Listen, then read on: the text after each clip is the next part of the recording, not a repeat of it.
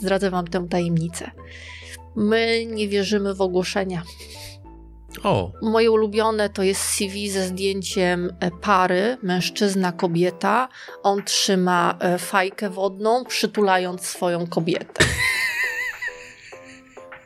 Pozdrawiam tego pana, naprawdę. W większości firm procesy wdrożenia wyglądają tak. Sadzamy na krześle, patrz jak pracuje kolega. Bardzo często, i to jest podstawowy błąd, który się dzieje na procesie rekrutacji, daje się ludziom taki katalog do wyuczenia i mówi się, no oni muszą znać. Ekstra, ale co z tego? No wszystko. Mhm. Ekstra. Tylko to nie działa. Jeżeli interesuje Cię biznes, przedsiębiorczość, pieniądze, zasubskrybuj nasz kanał i kliknij dzwoneczek. Partnerami przygód przedsiębiorców są RocketJobs.pl, portal pracy przyszłości, gdzie znajdziesz nowych członków Twojego zespołu. Mercaton Asi, inwestycje z pozytywnym wpływem. SoFinanse, eksperci w dziedzinie finansów. IBCCS Tax, spółki zagraniczne, ochrona majątku, podatki międzynarodowe. Komarch ERP XT, fakturowanie, księgowość, sprzedaż w jednym programie online. Linki do partnerów znajdziecie w opisie filmu. Dzień dobry drodzy widzowie, Adrian Gorzycki, Przygody Przedsiębiorców. Witam Was w ostatnim odcinku serii eksperckiej z Iwoną Borawską. Dzień dobry. Dzień dobry. Powiem to samo, co powiedziałem przy pierwszym, przy drugim odcinku dla tych z Was, którzy ten odcinek oglądają dopiero jako pierwszy. Jeżeli nie znacie Iwony, to Iwona jest współwłaścicielką zarówno Sellwise, który możecie kojarzyć z Szymonem Nagaczem, oraz z ich, oraz też jest współwłaścicielką Waszego nowego biznesowego dziecka, jakim jest Hirewise. Dokładnie tak, firmy rekrutacyjnej. I ostatni odcinek tej serii będzie dotyczył tego, z jakimi najczęściej problemami spotykają się przedsiębiorcy w trakcie procesu rekrutacji. Dobrze to ująłem? Dokładnie tak. Będzie trochę śmieszno, trochę straszno. Porozmawiamy więc o problemach. Dobrze, to najpierw poprosimy, żeby było trochę śmieszno. Jaki jest pierwszy problem? Trochę śmieszno. E, ojej, trochę śmieszno. To niech będzie brak kandydatów e, lub ich niewystarczająca jakość. Aha. Gdzie tu jest śmiech? Bo to jest, wydaje mi się, że to nie jest komfortowa sytuacja. Jest to, to zależy. Mnie rozbawiła kiedyś sytuacja, kiedy e, to był pierwszy proces rekrutacyjny, jaki prowadziliśmy w e, Sellwise. Jeszcze wtedy w Sellwise, ponieważ e, początkowo rekrutacje działy się pod marką tamtej firmy. I pamiętam, jak któregoś dnia puściliśmy ogłoszenie, ja prowadziłam rekrutacje weekendowe, to znaczy w tygodniu pracowałam jako konsultant, w weekendy siadałam do komputera i zajmowałam się rekrutacjami. I od odpaliłam komputer i byłam super szczęśliwa. 729 aplikacji. Dużo. Dużo. I fajnie. Pomyślałam sobie, dobra, będę twarda, przeczytam wszystkie. Naprawdę? Naprawdę. Okej. Okay. Przeczytałam wszystkie. Jak myślisz, ile osób z tego wyciągnęłam do drugiego etapu? Intuicja każe mi powiedzieć, że zero. Nie no, trzy były. Okej, okay, no to byłem blisko. Byłeś blisko. E, dlaczego tak się dzieje? Dlatego, że niestety kandydaci po pierwsze rzadko kiedy czytają ogłoszenia o pracę. Na naszego konsultanta sprzedaży do Sellwise aplikują osoby, które były konsultantami medycznymi, bo jak konsultant, to konsultant, prawda? Wszystko jedno, co będzie robić. Czego nie rozumiesz, Iwona? Ja, właśnie tak, tak wyszło. E, I kandydują bardzo często osoby, które ja bym nigdy nie wpadła na to, że można tak profil e, określić. Co więcej, kandydują często osoby, które nawet jak przeczytały ogłoszenie, to piszą ja zdaję sobie sprawę, że nie spełniam, nie spełniam kwalifikacji, ale mhm. i tu bada mnóstwo argumentów, które mnie zawsze śmieszą. E, dlatego że ja bardzo jestem za tym, żeby się rozwijać, żeby dawać szanse i, i w ogóle. Natomiast niestety my nie jesteśmy w stanie oddać odpowiedzialności osobie, która nie ma odpowiednich kompetencji czy kwalifikacji do tego, żeby tę odpowiedzialność dźwignąć. E, często jest tak, że firmy mi mówią, że pojawiają się po to, żeby skorzystać z nas, naszych usług, albo w ogóle dzwonią, żeby porozmawiać na temat tego, jak my to robimy, że mamy kandydatów. No więc powiem, zdradzę Wam tę tajemnicę. My nie wierzymy w ogłoszenia. O. Już dawno temu przestaliśmy wierzyć w ogłoszenia. Oczywiście dajemy je pro forma i też po to, żeby klienci widzieli, że, że, że dajemy ogłoszenia. Natomiast prawda jest taka, że ja w nie zwyczajnie nie wierzę. To, że z danego ogłoszenia przychodzi kilka aplikacji, nie jest y, niczym złym. W sensie to jest całkiem normalne. E, bywa tak, że na dane ogłoszenie przyjdzie nam kilkanaście aplikacji w ogóle i żadna z nich nie spełnia kryteriów. I to nie tak, że odrobinkę, wiesz, tam jedno, dwa. To jest tak, że kompletnie nie spełnia. E, na stanowiska sprzedażowe aplikują ludzie ze środowisk medycznych, pielęgniarki, ratownicy medyczni. Na dyrektora sprzedaży kiedyś zaaplikował chłopak, który miał tylko i wyłącznie doświadczenie w pracy na budowach w Niemczech. E, I super, tak, że, że ma takie doświadczenie, tylko zawsze się zastanawiam, co motywuje takie osoby do tego, żeby akurat wysłać swoją aplikację tutaj. Super, że chcą się rozwijać w sprzedaży tylko no właśnie, dlaczego tu? Dlaczego mhm. tak? No nie mówiąc o tym, że niestety trafiają się cudowne cukierki e, CV, które ja nawet nie patrzę na doświadczenie. E, moje ulubione to jest CV ze zdjęciem e, pary, mężczyzna, kobieta. On trzyma fajkę wodną, przytulając swoją kobietę. Pozdrawiam tego pana, naprawdę. Ale powiedz, jak to się dzieje? Ja, ja próbuję zrozumieć, jak słyszę takiej historii, a to nie jest pierwsza. Jaki proces myślowy zachodzi w głowie takiego człowieka? Czy, czy on sobie zrobi to dla beki, bo jest tak bogaty, że w sumie nie szuka tej pracy, tylko tak sobie chce potrolować? Czy jakie jest inne wytłumaczenie takiego postępowania? Jestem handlowcem, który sprzeda śnieg Eskimosowi i pokaże, jak bardzo potrafię być wyluzowany, nie wiem, to jest jedyne wytłumaczenie, które mi mhm. albo, nie wiem, brak trzeźwości umysłu. Naprawdę nie jestem w stanie zgadnąć. Może kiedyś powinnam zadzwonić do takiego, takiego kandydata. Obiecuję, że kiedyś to zrobię. Ojej, to nagramy kolejny odcinek o tym. Dobra. A wierz mi, e, no teraz e, ulubiony, zresztą e, powstał tekst na ten temat na LinkedInie. Moim ulubionym kandydatem, takim antyprzykładem jest pan, który w swoim CV zamieścił informację, jak to nie ma zamiaru rozmawiać z żadnymi rekruterami, specjalistami, nikim takim, tylko z właścicielem i napisał bar bardzo dużo ciekawych rzeczy w swoim CV. E, między innymi to, że żeby nawet nie próbować z nim negocjować stawki. On ma stawkę x złotych i tylko na umowę o pracę, bo on nie jest od tego, żeby jakieś fakturki wystawiać. On nie po to chce być handlowcem, żeby tutaj teraz ktoś go do księgowości zaprzągł. I naprawdę napisał takie dziwne rzeczy, a na koniec wulgarnie odezwał się do pracownika naszego, który odpisał mu, że dziękujemy za wysłanie aplikacji. Brzydko. Też nie wiem, co w głowach takich ludzi. No ale może ktoś chciał być bohaterem tego programu. To znaczy, się udało. Znaczy nam, my też mieliśmy różne historie, ale nie ja jestem gościem tego odcinka, więc nie będę zabierał czasu. Powiedz, jaki jest problem numer dwa. Problem numer dwa to jest ucieczka z procesu. E, I teraz historia prawdziwa.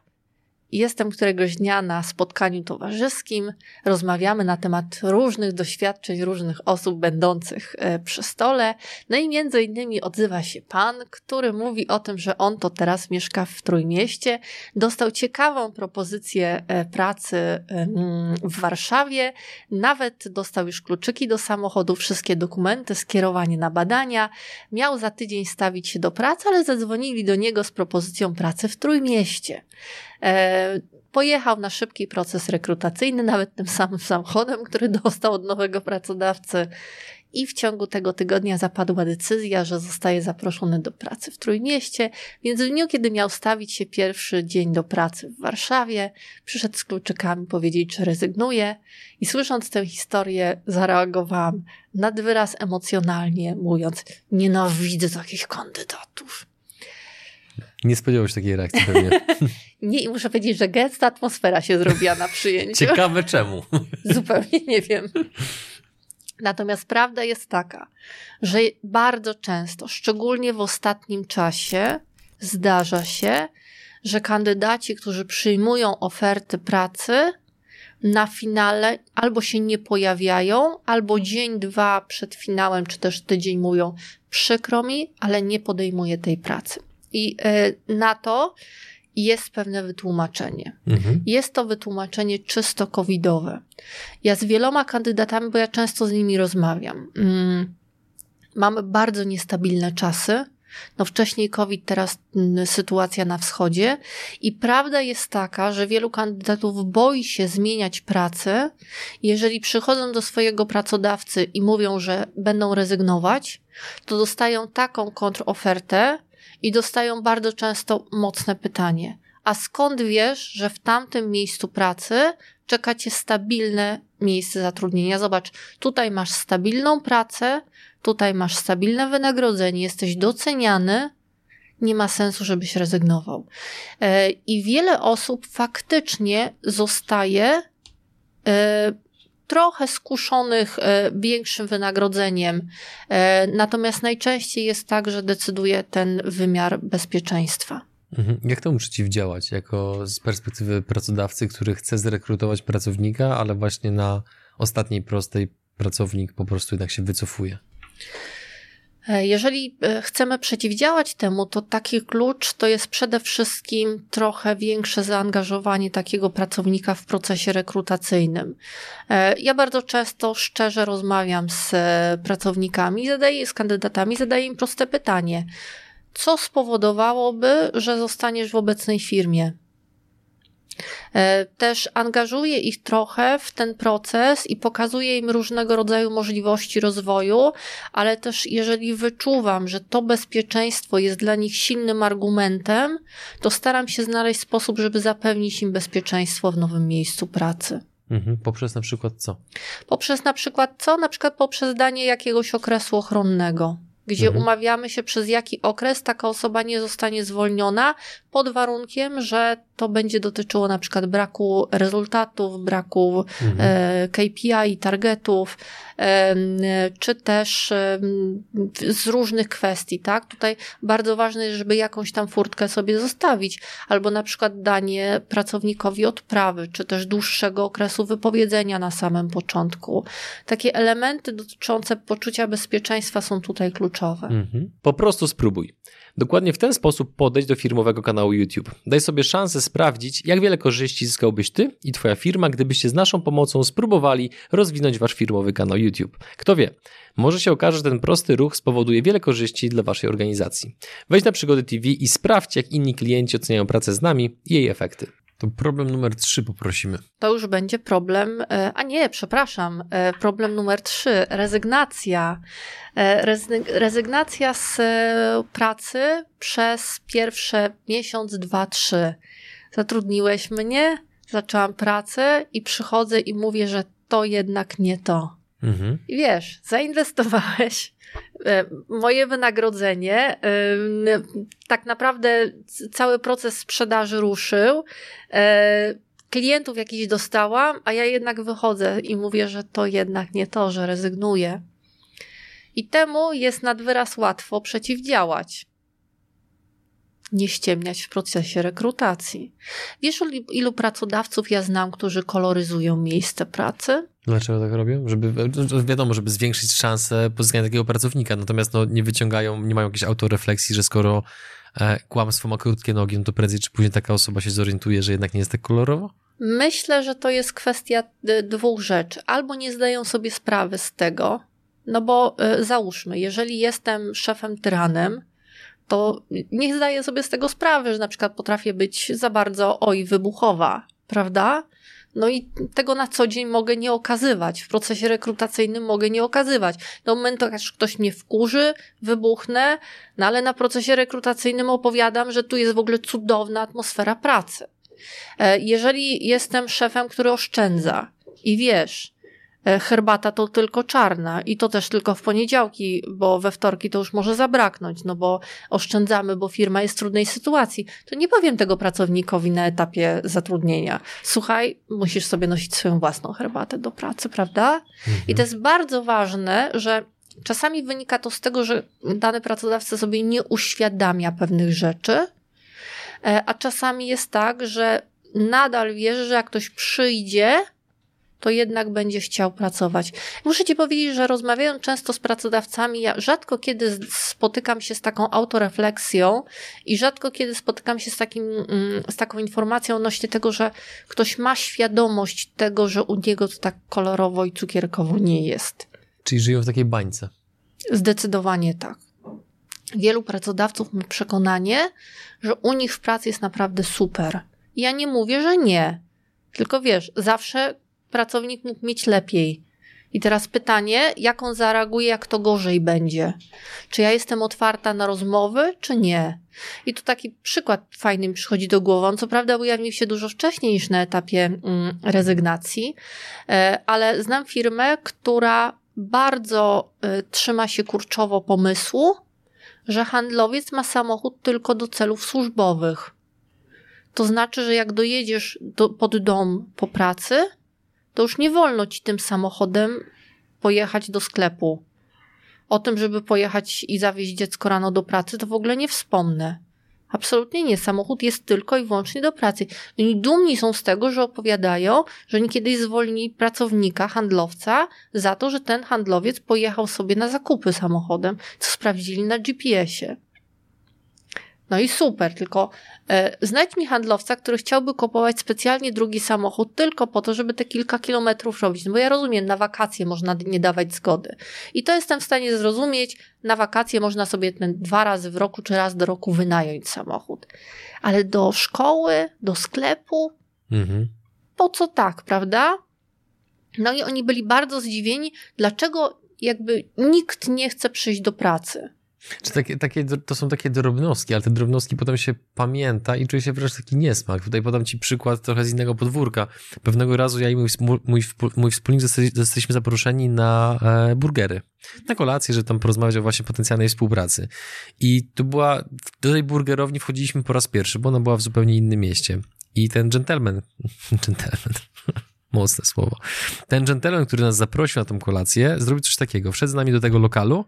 E, my, zanim się zdążyliśmy zorientować, gdzie jest menu, gdzie, jest, gdzie się w ogóle płaci, gdzie się siedzi, to on już stał przy kasie już płacił za swojego burgera. Po czym mówicie, co, to ja tam, tam będę czekał na was. I to jest, wiesz, stawką było 50 zł. 50 zł. I to, i jak ktoś się zaprasza na kolację, to dla tych z was, drodzy widzowie, którzy być może nie wiedzą, jak kogoś zapraszasz na kolację, to ty za tą kolację płacisz. Chyba, że się umawiać inaczej. Dodam, że na obiad, czy na śniadanie, czy na lunch, jak się zaprasza, to też warto mm, zapłacić. Do, dokładnie tak. Ale jakby pozostając w tym wątku, mam do ciebie pytanie. Yy, załóżmy, że mamy firmę, w której jest taki bardzo autorytarny szef, który jakby nie patrzeć ma bardzo silne kompetencje, bo zbudował firmę, która ma kilkadziesiąt pracowników, bardzo duże obroty i uznaną markę w swojej branży. Tylko, że ta firma od pewnego czasu zmaga się z takim problemem, że yy, przez to, że mamy chociażby GoWork czy inne serwisy, to zaczęło bardzo mocno wypływać, że atmosfera w tej firmie jest taka bardzo autorytarna, że po prostu jest ten szef, który mówi, że ma być tak i w ogóle żadnych odchyleń od normy. I ten szef zaczął wszystkim teraz dookoła w swoim zarządzie opowiadać, że nie ma pracowników do pracy, że jest kiepski, kiepski rynek pracy, kiepscy kandydaci. Natomiast tajemnicą Poliszynela w firmie jest to, że problemem jest fakt, że ludzie przychodzą do tej firmy, ale zwalniają się przez tego szefa. Tak. I co powinny zrobić osoby, które są wokół tej osoby, są w tym zarządzie, ale, no, ale póki co jeszcze nie mam takiej siły przybicia, żeby ta osoba się liczyła z ich głosem. Wiesz co, no to zależy. Pierwszą rzeczą mimo wszystko to ja bym poszła i powiedziała, porozmawiała na temat tego, że bardzo cenię takie i takie kwestie, natomiast uważam, że ten styl komunikacji dla niektórych osób w organizacji może być nie do przyjęcia. I teraz mamy kilka możliwości rozwiązania tej sytuacji. Albo sam fakt, że jesteś taki wybuchowy, czy że taki masz styl komunikacji, zostawiamy na poziomie ja ty, czy też najbardziej zaufani pracownicy, albo zaczynasz pracować nad sobą w formie mentoringu, w formie coachingu, w formie nawet psychoterapii, wszystko jedno tak naprawdę. Natomiast idea jest taka, że musimy się zakontraktować. Znaczy, bo, bo to są powody, dla których będą odchodzili ludzie. I ja bym przyszła i powiedziała na konkretnym przykładzie: Janek odszedł z pracy właśnie dlatego. Ceń ci jako szefa, w sensie ceni twoją, e, twoją inteligencję, ceni twoją wiedzę, ceni twoje doświadczenie, ceni twoją przedsiębiorczość, natomiast nie radzi sobie ze stylem komunikacji. I teraz ja daję radę, znoszę to, w sensie ja sobie potrafię poradzić z takim stylem komunikacji. Jak tupniesz nogą czy hukniesz, ja się nie boję i nie kulę. Natomiast będą ludzie, którzy to źle odbierają. I to ma kilka niestety negatywów. Po pierwsze, odchodzą od nas najlepsi ludzie. Po drugie, ludzie, którzy e, nawet zostają, są tak bardzo przestraszeni, że mogą nie wypływać z dobrymi pomysłami. Efekt jest taki, że zaczynają robić tylko i wyłącznie od do, według ścieżki, którą zaznaczyłeś. Efekt trzeci, niestety dojdzie to do klientów. Dojdzie to do klientów, dojdzie do, do partnerów biznesowych, dojdzie to do rynku finalnie cała organizacja na tym traci. No i teraz, jeżeli nie ma pierwszego odważnego, który to przyjdzie i powie, taka organizacja będzie siedziała i się kuliła. Zwyczajnie. Dziękuję za na to pytanie. Przejdźmy do kolejnego problemu. Kolejny e, problem to jest brak tego, po co zatrudniliśmy danego handlowca, czy też szefa sprzedaży, czyli brak efektów. I tu jest bardzo duży problem. Problem nie polegający na tym, że tych efektów nie ma, tylko problem polegający na tym, że za długo na te efekty czekamy. Przykład. Zatrudniłam handlowca. Proces sprzedaży trwa rok. On najpierw przez pół roku musi się wdrażać. W związku z tym ja o tym, że on średnio umie sprzedawać, dowiem się najprawdopodobniej najwcześniej za jakieś półtora roku, dwa lata. Dlaczego? Pół roku wdrożenia, rok procesu sprzedażowego, pierwsze wyniki powinny być za 18 miesięcy, prawda? I to jest bardzo złe podejście. Jeżeli ja jako właściciel firmy, albo jeżeli ja jako szef sprzedaży nie mam kontroli nad tym, co się dzieje po drodze, to jest totalny bezsens. E, po drodze powinnam mieć e, wpływ na wszystkie etapy. Etap pierwszy, czyli wdrożenie pracownika. Te słynne pierwsze pół roku. W większości firm procesy wdrożenia wyglądają tak. Sadzamy na krześle, patrz jak pracuje kolega. I pierwszy dzień można patrzeć, ale drugi dzień to się zaczyna liczyć dziury albo brudne plamy na ścianie. Później um, dajemy do przeczytania. Taka sterta, wiesz, katalogów i wszystkiego. Przeczytałam. Tylko co z tego zrozumiałam? Absolutnie nic. I cały problem niestety w tym procesie wdrożenia polega na tym, że tam nie ma żadnego pomysłu. Tu przypomina mi się śmieszna historia. Zostałam zatrudniona przez pewną firmę na stanowisku menedżera e, i dostałam naprawdę porządny dwumiesięczny proces wdrożenia. Mamy cudownie rozpisany. Pierwszy mój dzień był w dziale zamówień. Przyszłam do działu zamówień, przedstawiłam się, kazali mi usiąść na krześle, to usiadłam.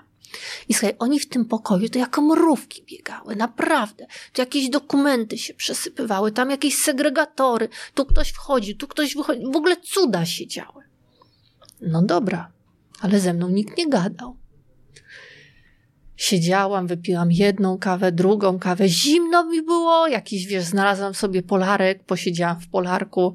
No i na koniec dnia przyszła do mnie ta pani, która mi kazała usiąść na krześle i mówi do mnie tak – no strasznie był dzisiaj zajęty dzień. Dobra, ale teraz mam chwilę. Myślę fajnie. To powiedz mi, co chcesz wiedzieć? Mówię, nie mogę się zdecydować między dwoma odpowiedziami. Ona mówi, jakimi? Wszystko albo nic, bo nie mam bladego pojęcia, o co cię zapytać. Tak niestety wygląda większość procesów wdrożenia. Przyjdź i patrz. Mhm. Ale na co? Jak ja mam wnioski z tego wyciągnąć? Jeżeli ja w tym dziale jestem po raz pierwszy, albo jeżeli ja w tej firmie jestem po raz pierwszy, to na co ja mam zwracać uwagę? Powinna być jakaś konkretna lista rzeczy, które dla mnie powinny być istotne. To oni wiedzą, co ma być dla mnie istotne, nie ja. Ja nie jestem od tego, żeby to odkrywać. W związku z tym, takim pierwszym elementem to jest zrobienie dobrego procesu wdrożenia. Ja muszę wiedzieć, co ja będę, czego będę się uczyła, i druga rzecz, musi to być podzielone na trzy elementy. Pierwszy element, Borawska, co masz się z tego nauczyć na blachę i obudzona o każdej porze dnia i nocy, musisz odpowiedzieć na te pytanie, to musisz wiedzieć. Drugi, ja tego nie muszę znać na blachę, ale muszę wiedzieć, gdzie ja znajdę informacje. Czyli ja nie muszę znać jakiegoś procesu, instrukcji albo regulaminu, ale wiem, gdzie konkretnie leży na dysku, bo jest to moje podstawowe narzędzie pracy. I trzeci, Ja nie muszę tego ani znać na blachę, ani wiedzieć, gdzie to leży, ale muszę wiedzieć, do kogo mam się zwrócić z zapytaniem. Czyli jeżeli kwestia będzie dotyczyła BHP, to ja mam tam BHP-owca, do którego mogę pójść. Ja wiem, jaki on ma numer telefonu, albo w którym siedzi pokoju. I teraz, jeżeli ja komuś każe się czegoś uczyć na pamięć, no to ja muszę to sprawdzić, czy się nauczył bo w przeciwnym wypadku to totalnie nie ma sensu. Natomiast bardzo często, i to jest podstawowy błąd, który się dzieje na procesie rekrutacji, daje się ludziom taki katalog do wyuczenia i mówi się, no oni muszą znać. Ekstra, ale co z tego? No wszystko. Mhm.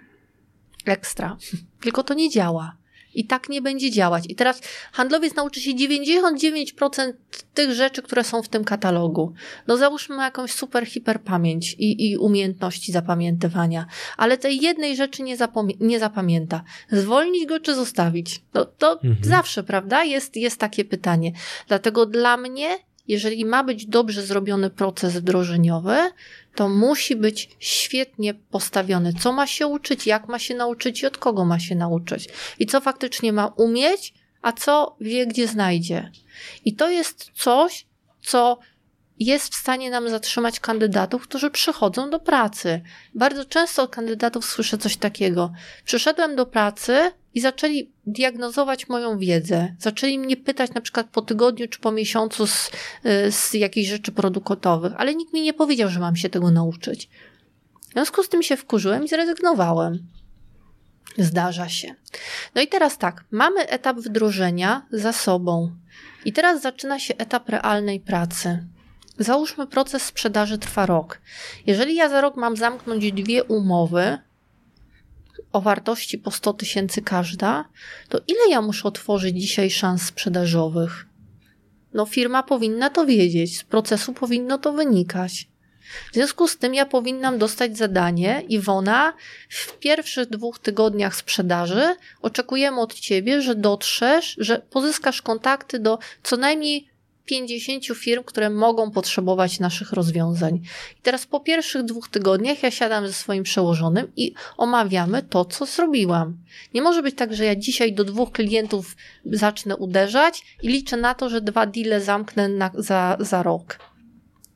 I taka weryfikacja efektów powinna następować każdego dnia. Czyli jeżeli za rok ma być tyle, to ja muszę wiedzieć, co mój handlowiec dzisiaj ma zrobić. Dzisiaj ma zrobić sobie listę prospectingową do klientów, których chce dotrzeć, jutro ma napisać do nich maile i znaleźć kolejną listę prospectingową, pojutrze ma umówić się na spotkanie i napisać maile i znaleźć listę prospectingową i to ma się zapętlać. Fajnie, jeżeli już dzisiaj te kroki, te działania będą podlegały wynagrodzeniu.